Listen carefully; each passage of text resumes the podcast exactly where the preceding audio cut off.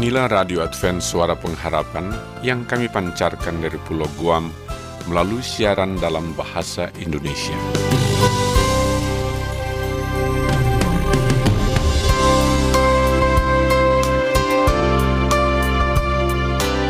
Salam sejahtera kami ucapkan kepada pendengar setia kami di mana pun Anda berada. Selamat berjumpa kembali dengan kami, Radio Advent Suara Pengharapan. Dengan senang hati kami akan menemani Anda dengan rangkaian acara yang telah kami persiapkan khusus bagi Anda sekeluarga. Harapan kami, semoga siaran ini dapat bermanfaat dan menjadi berkat bagi Anda semua.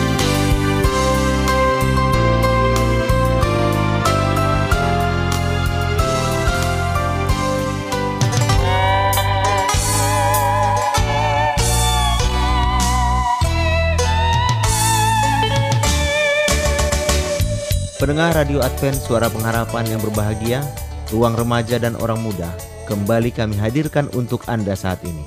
Acara ini akan membahas berbagai informasi seputar masalah remaja dan orang muda. Akan dikupas dalam acara ini. Dengan diasuh oleh Kak David Mamorat sebagai seorang pendidik yang mengandalkan Tuhan, para remaja dan orang muda akan diajak untuk mau dibentuk menjadi manusia yang berkualitas sesuai kehendak Allah. Namun sebelumnya, kami akan hadirkan satu lagu pujian untuk Anda. Semoga lagu ini bisa menghibur Anda. Selamat mendengar.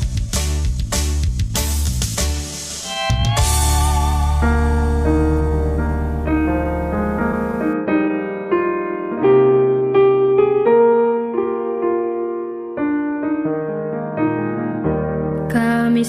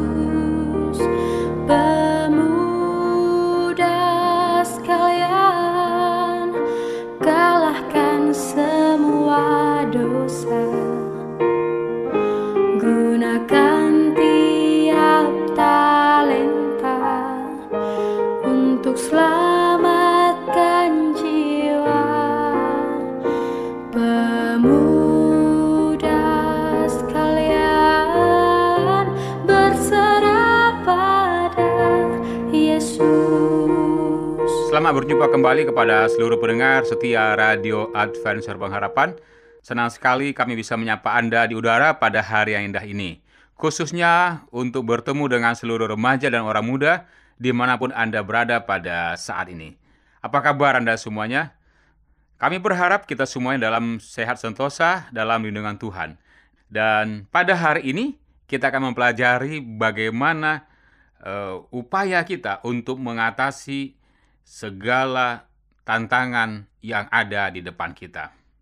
Judulnya adalah Kala Harapan Menipis dan Putus Asa Tiba. Remaja, tentunya hari-hari ini kita sering sekali mendengar atau melihat di siaran televisi atau di mana saja kematian yang terasa begitu dekat. Hampir setiap minggu ataupun setiap hari ada saja berita duka yang kita dengar, mulai dari saudara, teman, tetangga, atau siapa saja yang tidak kita sangka-sangka kepergiannya atau meninggalnya dia, dan tiba-tiba kita mendengar kabar duka cita tersebut. Dalam situasi seperti ini, masihkah kita merasakan Tuhan itu tetap dekat dalam hidup kita? Ataukah dia terasa begitu jauh hingga sulit direngkuh? Masihkah ada harapan di hati kita meski harapan itu tak sesuai dengan kenyataan? Masihkah kita tetap mempercayainya? Remaja dan orang muda sekalian, suatu kali setelah Yesus mengalami perdebatan sengit dengan orang Farisi dan ahli-ahli Taurat, dia memilih untuk menyingkir sejenak. Dia pergi ke wilayah Tirus dari Sidon. Ini merupakan wilayah non-Yahudi. Seperti diketahui bahwa menyingkir ke tempat yang sunyi memang adalah merupakan hal yang biasa dilakukan oleh Yesus. Sebelumnya, dia juga telah pernah melakukan hal yang sama seperti tercatat di dalam Matius 2 ayat 12 dan 22. Dengan menyendiri, sesaat Yesus beralih fokus dari konfrontasi dengan mereka yang memusuhinya. Tapi, nah, tampaknya perjalanan Yesus untuk menyendiri ini diketahui oleh seorang perempuan Kanaan yang mengharapkan kesembuhan bagi putrinya. Alkitab tidak mencatat nama perempuan itu, tetapi menyebutkan dari mana dia berasal untuk mendeskripsikan keberanian si perempuan tadi. Dengan berani, si perempuan Kanaan berangkat keluar dari kampungnya dan datang ke tempat yang membuatnya bisa berjumpa dengan Yesus. Sebenarnya, dia bukan saja terancam resiko diusir, tapi juga bisa mendapatkan penghinaan dan hukuman yang berat. Bisa jadi, keputusannya mengambil resiko yang besar ini adalah lahir dari keputusasaannya mencari berbagai pengobatan untuk putri kesayangannya. Dalam kisah yang tercatat, keberanian perempuan Kanaan ini ditunjukkan melalui kata-katanya ketika dia berteriak kepada Yesus. Kasihanilah aku ya Tuhan, anak Daud, karena anakku perempuan kerasukan setan dan sangat menderita. Di sini, dengan memanggil Yesus dengan sebutan anak Daud, biasanya hanya dilakukan oleh murid-murid Yesus yang katakanlah adalah orang-orang Yahudi. Ada konsekuensi besar yang dihadapi perempuan Kanaan kafir ini karena penggunaan sebutan itu menunjukkan bahwa dia sedang bersikap seolah-olah dirinya adalah orang Yahudi juga.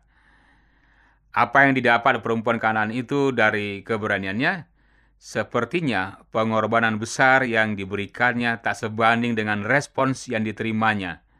Seperti kita ketahui pada waktu itu, Yesus yang selama ini didengarnya menyembuhkan orang yang sakit, membebaskan yang terbelenggu, dan banyak lagi mujizat-mujizat pengobatan yang dilakukan oleh Yesus, Yesus tetap saja menutup mulut. Nah, menyerahkah perempuan itu? Sikap diam Yesus rupanya tak menghentikan langkah perempuan Kanaan itu. Dia bahkan mengemis agar Yesus menolongnya. Tuhan, Tolonglah aku, ucapnya, menegaskan bahwa tidak ada tempat lagi dia dapat memperoleh pertolongan selain kepada Yesus. Namun, sepertinya hati Yesus tak bergerak sedikit pun oleh permohonan yang begitu dalam dari seorang ibu yang merindukan agar putrinya segera sembuh, hidup normal dari gangguan kerasukan setan. Tetapi, tragisnya adalah Yesus malah mengasosiasikan ibu itu dengan seekor anjing yang tidak layak mendapatkan pertolongan. Seperti yang terdapat di dalam Matius 15 ayat 26. Demikian. Tidak patut mengambil roti yang disediakan bagi anak-anak dan melemparkannya kepada anjing. Dan apakah perempuan itu menyerah?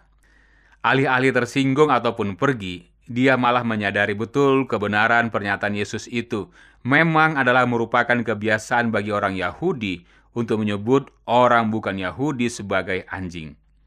Seperti yang tertulis di dalam Matius 25 ayat 27, Benar Tuhan, namun Anjing itu makan remah-remah yang jatuh dari meja tuannya.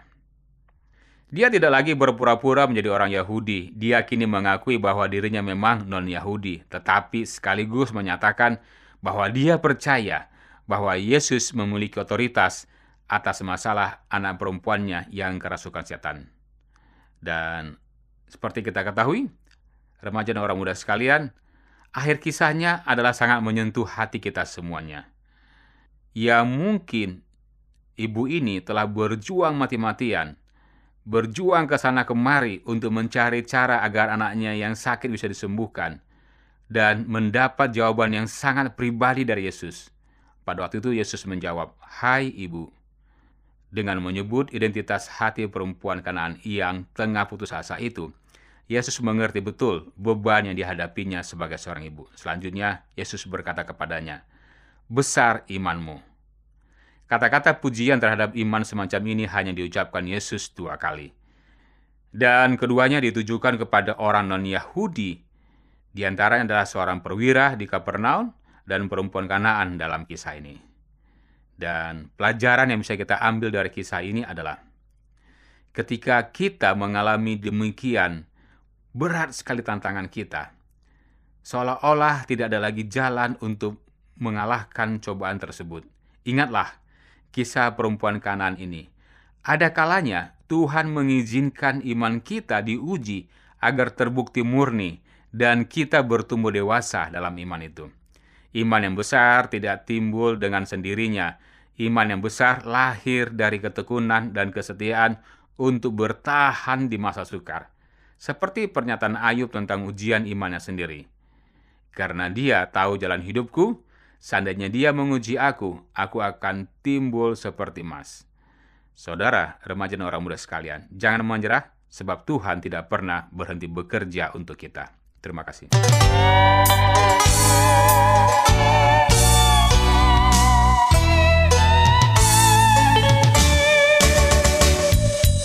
Pendengar Radio Advent Suara Pengharapan yang tetap setia bersama kami, demikian sajian Ruang Remaja dan Orang Muda yang sudah kami hadirkan untuk Anda. Kiranya bermanfaat untuk menolong generasi muda menjadi pribadi yang berkualitas sesuai kehendak Allah. Sampai jumpa dalam acara Ruang Remaja dan Orang Muda minggu depan. Tuhan memberkati kita semua. Pendengar yang dikasihi Tuhan, di tahun ke-35 pelayanan AWR Indonesia, kisah dan kesaksian pendengar terkait siaran dan pelayanan audio kami terus-menerus dikompilasi. Terima kasih banyak untuk yang sudah menyampaikan dan masih terbuka bagi Anda semua untuk segera SMS atau telepon ke nomor AWR di 0821 1061 1595 atau 0816 1188 302 untuk WhatsApp dan Telegram. Kami tunggu para pendengar dukungan Anda. Selanjutnya, marilah kita mengikuti mimbar suara pengharapan. Angkatlah diri dan bunyikanlah, Yesus mau datang segera. Nyanyi musafir dan pujikanlah, Yesus mau datang segera, datang segera. Inilah mimbar suara pengharapan dengan tema Hari Kebaktian yang Benar. Selamat mendengarkan. Bangsa marah itu tandanya Yesus mau datang segera Pengetahuan bertambah-tambah Yesus mau datang segera Datang segera Datang segera Yesus mau datang segera Salam saudaraku yang diberkati Tuhan. Tentunya kita patut bersyukur atas segala berkat kasih karunia yang Tuhan sudah berikan bagi kita. Bagi Anda di mana pun saja Anda berada dapat mendengarkan acara Mimbar Suara Pengharapan bersama saya Pendeta Togar Simanjuntak. Saudaraku, kita akan mempelajari satu seri pelajaran selama 8 hari ke depan. 8 hari ke depan, hari 7 hari kita akan pelajari mengenai hari kebaktian yang benar. Hari perbaktian benar kita buat selama 7 seri, pertama, kedua, ketiga sampai ketujuh. Lalu nanti di hari yang ke-8 kita akan membuat satu resume kesimpulan, suatu ajakan kepada saudara apakah yang akan saudara lakukan setelah saudara mendengarkan tujuh seri pelajaran mengenai hari perbaktian yang benar. Untuk itu saudaraku, sebelum kita mempelajari ini saya akan mengajak saudara berdoa lebih dahulu agar Roh Kudus dapat menyirami hati saudara dan menuntun kita untuk mendengarkan sabda Tuhan di dalam kehidupan kita dan menuntun kita untuk mendapatkan manakah hari perbaktian yang benar menurut Alkitab sesuai dengan perintah Tuhan. Kita berdoa. Bapa di surga yang penuh kasih, terpujilah namamu atas segala berkat kasih karunia yang Bapa sudah berikan bagi kami. Terima kasih Bapa karena hari yang indah ini kami akan mempelajari firman Tuhan. Manakah hari perbaktian yang benar menurut firman Tuhan agar kami tidak disalahkan, agar kami tidak lari dari hari yang sesungguhnya. Terpujilah nama Tuhan. Berkati kami semua Tuhan, berkati pendengar kami. Di dalam nama Yesus Kristus kami berdoa dan mengucap syukur. Amin. Saudaraku, mari kita buka lebih dahulu firman Tuhan dari kejadian pasal yang kedua. Ya, pasal yang kedua. Kita mulai lebih dahulu kejadian pasal yang pertama ayat 31.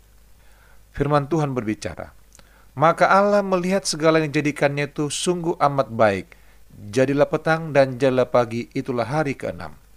Lalu kejadian pasal 2 ayat 1 sampai 3. Demikianlah diselesaikan langit dan bumi dan segala isinya. Ketika Allah pada hari ketujuh telah menyelesaikan pekerjaan yang buatnya itu, berhentilah ia pada hari ketujuh dari segala pekerjaan yang telah dibuatnya.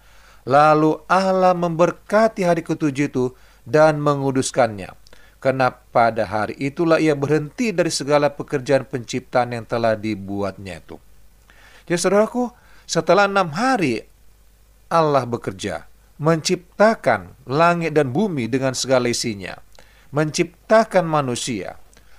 Maka hari ketujuh Allah berhenti dari pekerjaan. Bukan Allah berarti lelah, saudaraku. Bukan. Lalu setelah ia berhenti, menunjukkan ada satu siklus penyelesaian pekerjaan yang sudah tuntas sempurna diselesaikan oleh Allah.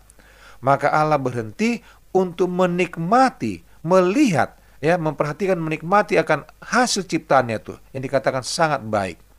Lalu kemudian setelah Allah berhenti, Allah juga memberkati hari ketujuh itu, hari sukacita dan menguduskannya. Nah, saudaraku, menguduskan berarti ada sesuatu hari yang istimewa pada hari ketujuh tersebut.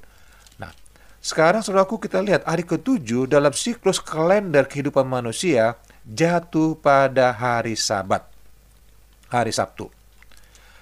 Nah, jikalau saudara melihat akan penciptaan ini, maka dikatakan di dalam keluaran pasal yang ke-20, Allah memberikan hukumnya. Mari kita lihat keluaran pasal yang ke-20, ayat yang ke-8 sampai yang ke-11.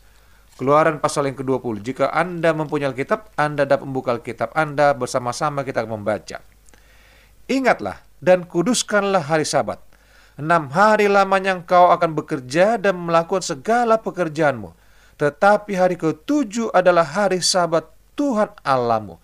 Maka jangan melakukan sesuatu pekerjaan, engkau atau anakmu laki-laki atau anakmu perempuan atau hambamu laki-laki atau hambamu perempuan atau hewanmu atau orang asing yang di tempat kediamanmu itu.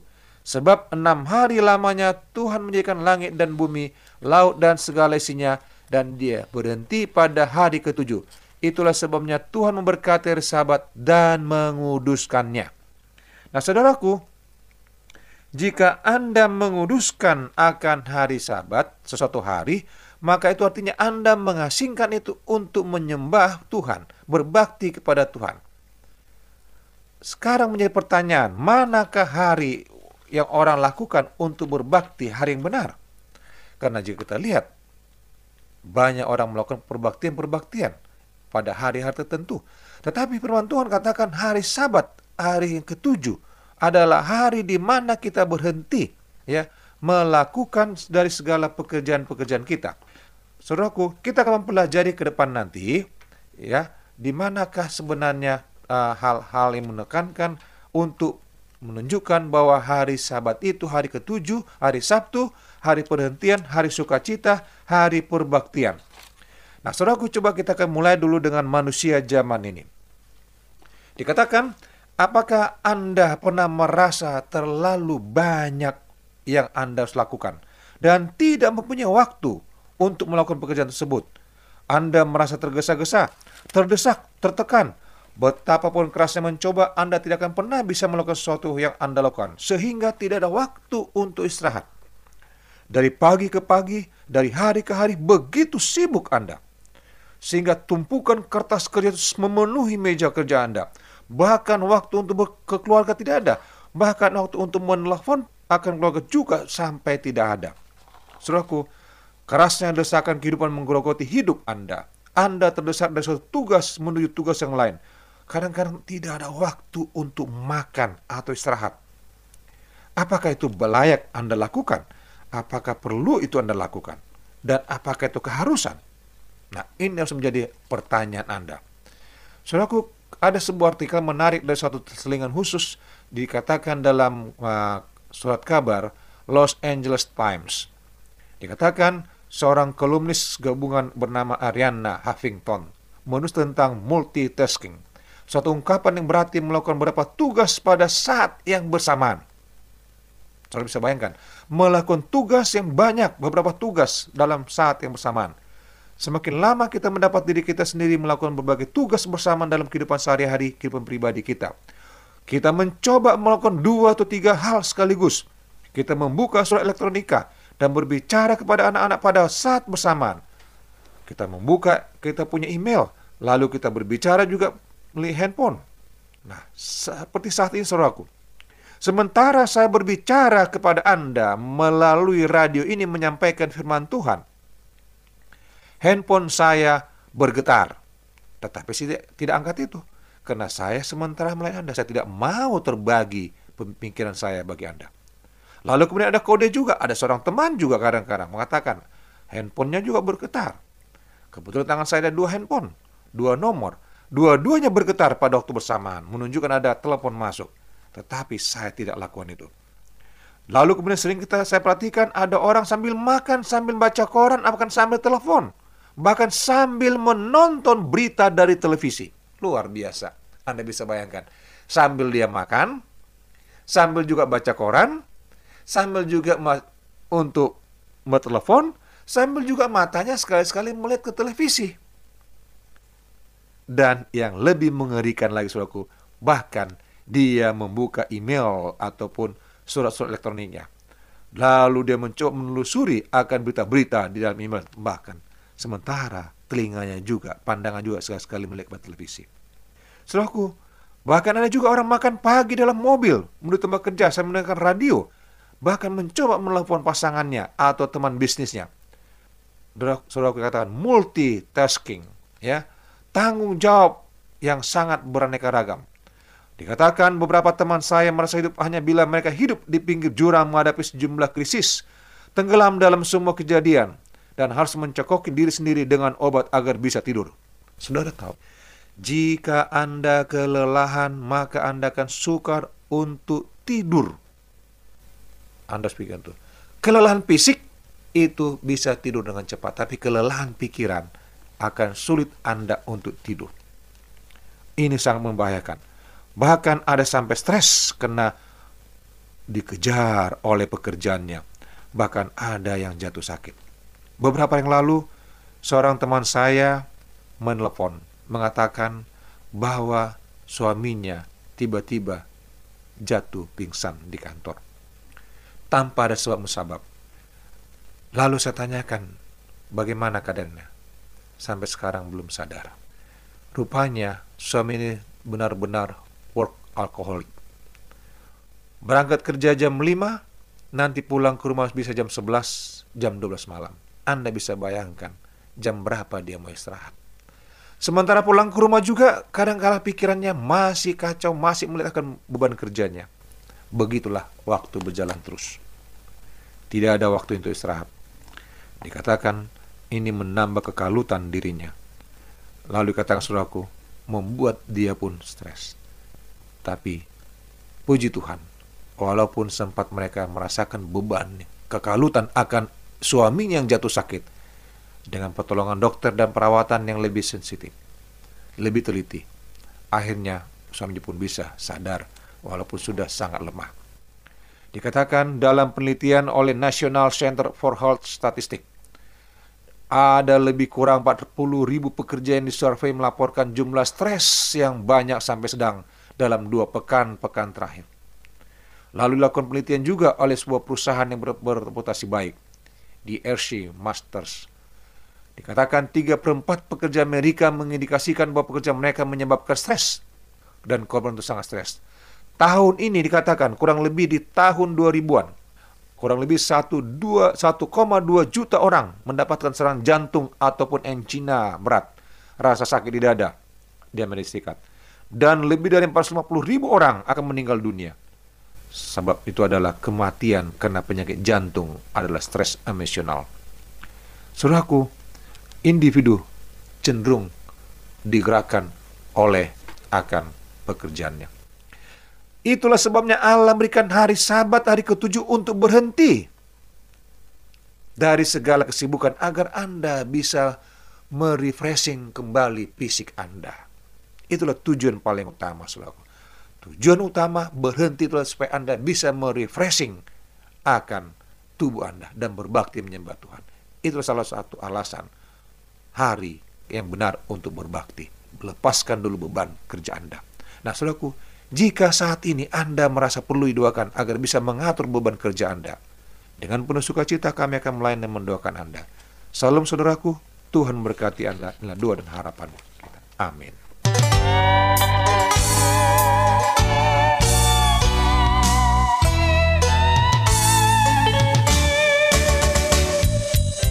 Demikianlah rangkaian acara yang dapat kami persembahkan hari ini. Dan apabila Anda mempunyai pertanyaan atau ingin mendapat pelajaran Alkitab penemuan baru, silahkan menghubungi kami mengirimkan surat ke alamat Radio Advent Suara Pengharapan. PO Box 8090 Jakarta 12810 Indonesia. Telepon 0821 1061 1595. Alamat email awrindonesia at yahoo.co.id. Anda juga dapat bergabung di Facebook kami, pendengar Radio Advent Suara Pengharapan. Juga Radio Advent Suara Pengharapan. Terima kasih kami ucapkan bagi Anda semua pendengar kami yang setia. Kita akan berjumpa kembali pada waktu dan gelombang yang sama esok hari. Salam kasih dan sejahtera. Kiranya Tuhan memberkati kita semua.